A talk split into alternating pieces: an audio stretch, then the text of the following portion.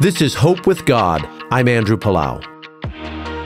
I get messages from people all the time wondering how in the world do I communicate with God? How do I hear from Him? As you read the Bible, as you listen attentively, expect that God will speak to you.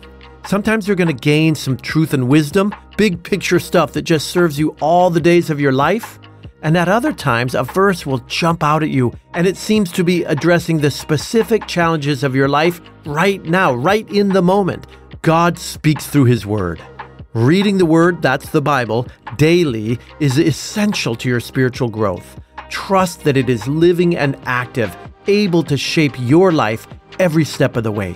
Will you open up your Bible? Open up your Bible app? Do it today. Try starting with the book of John. I really encourage you let God speak to you through the life of Jesus in the book of John. Start today.